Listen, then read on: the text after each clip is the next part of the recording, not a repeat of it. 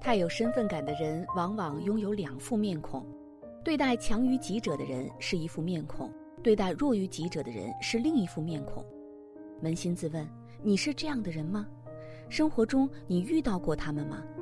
我是尹媛，今天呢，想和各位分享一篇文章，我们来看看是一个怎样的故事。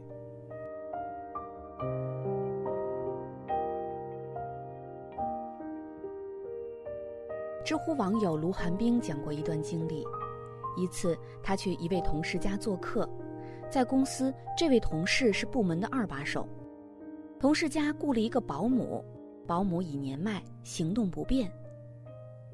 他说，同事陪我聊天时笑意盈盈，并不时地指挥老保姆干这干那，老保姆忙前忙后，一脸惶恐。临别时，一个意外事故的发生，让卢寒冰见到了同事的另一张面孔。他端坐餐台前，大声呵斥老保姆，原因只是玻璃餐台被水果弄湿之后，老保姆没有按他说的用牙膏去擦。他眼睛里放出恶狠狠的光，说：“用牙膏擦三遍，擦到能照出你的影子为止。”老保姆战战兢兢。从卫生间拿出牙膏，却不小心碰翻了水盆儿，脚下一滑，扑通摔倒，半天没爬起来。卢寒冰说：“我这位同事却连眼皮都没动一下，一转脸又笑意盈盈的对我，我不禁打了个寒战。从此，卢寒冰就疏远了他。”卢寒冰说：“一个人如果欺下，必然为上。”无他，人性也。不知道大家有没有发现一个现象：一个无底线谄媚的人和一个无限制诋毁的人，通常是同一个人。关于身份感，我喜欢三句话。第一句：对待弱者的态度就是你的教养。吴小贤讲过他老总的故事，他老总清华双博士学位，创办了一家环保企业，身家数亿。一次，小贤跟着老总去谈业务。午餐时，他们在酒店点了一桌菜。饭毕，老总将吃剩的菜打了包。回公司途中，他将车子开得很慢，好像在打量什么。吴小贤正纳闷时，老总把车停了下来，拿起打包的食物，走到一位乞丐跟前，双手递了过去。吴小贤说：“我们公司的人都很钦佩老总。”因为他懂得尊重每一个人，我也钦佩这样的人。一个真正有修养的人是不会炫耀身份的，因为他不需要通过欺负他人来垫高自己。真正强大的人从不把优越感写在脸上。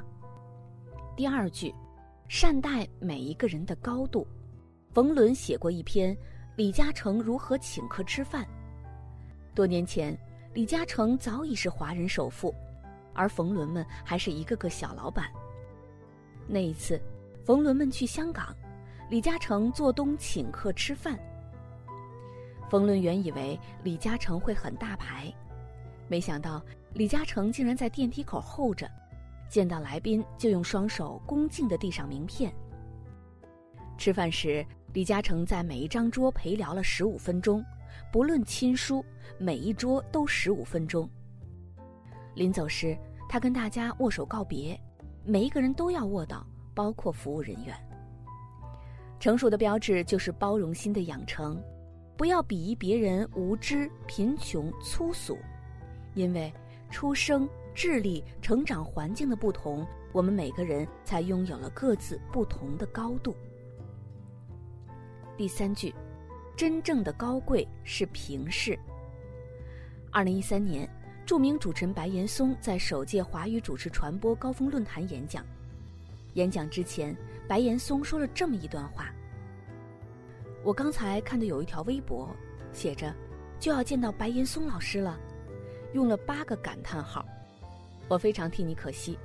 当你拥有一个表达空间的时候，你却把全力用在感叹上，而不是提出你的问题。我想。”如果今天的论坛要让我们拥有一点什么的话，那就从平视开始。不管别人处在怎样高的位置，都不该去仰视；不管别人处在怎样低的位置，都不该去俯视。人际交往有三种态度：俯视、仰视和平视。俯视者狂，高高在上，盛气凌人，渺小了对方；仰视者弱，诚惶诚恐，顶礼膜拜，渺小了自己；平视者和。不卑不亢，既尊重了对方，也尊重了自己。在人之上，要把别人当人；在人之下，要把自己当人。好了，今天的分享就到这里，我是尹媛，祝大家晚安。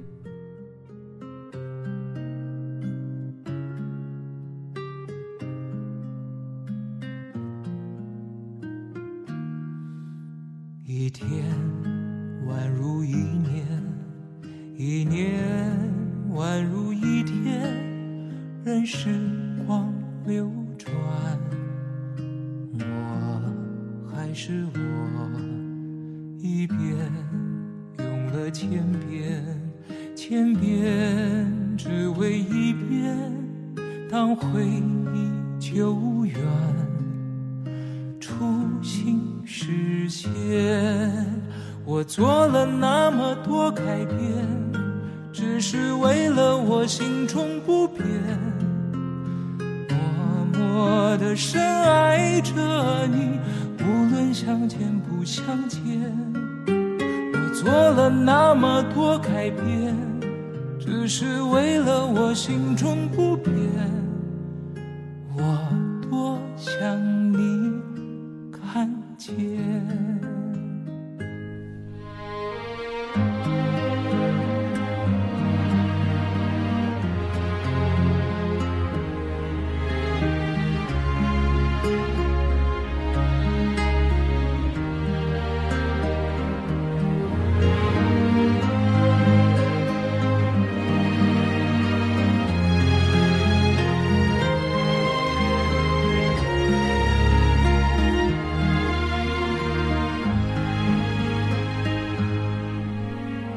天宛如一年，一年宛如一天。任时光流转，我还是我，一遍用了千遍，千遍只为一遍，当回忆久远，初心实现。我做了那么多改变。只是为了我心中不变，默默的深爱着你，无论相见不相见。我做了那么多改变，只是为了我心中不变。我多想你看见。我做了那么多改变，只是为了我心中不变。默默的深爱着你，无论相见不相见。我做了那么多改变，只是为了我心中不变。我多想你看见。我做了那么多改变，只是为了我心中不变。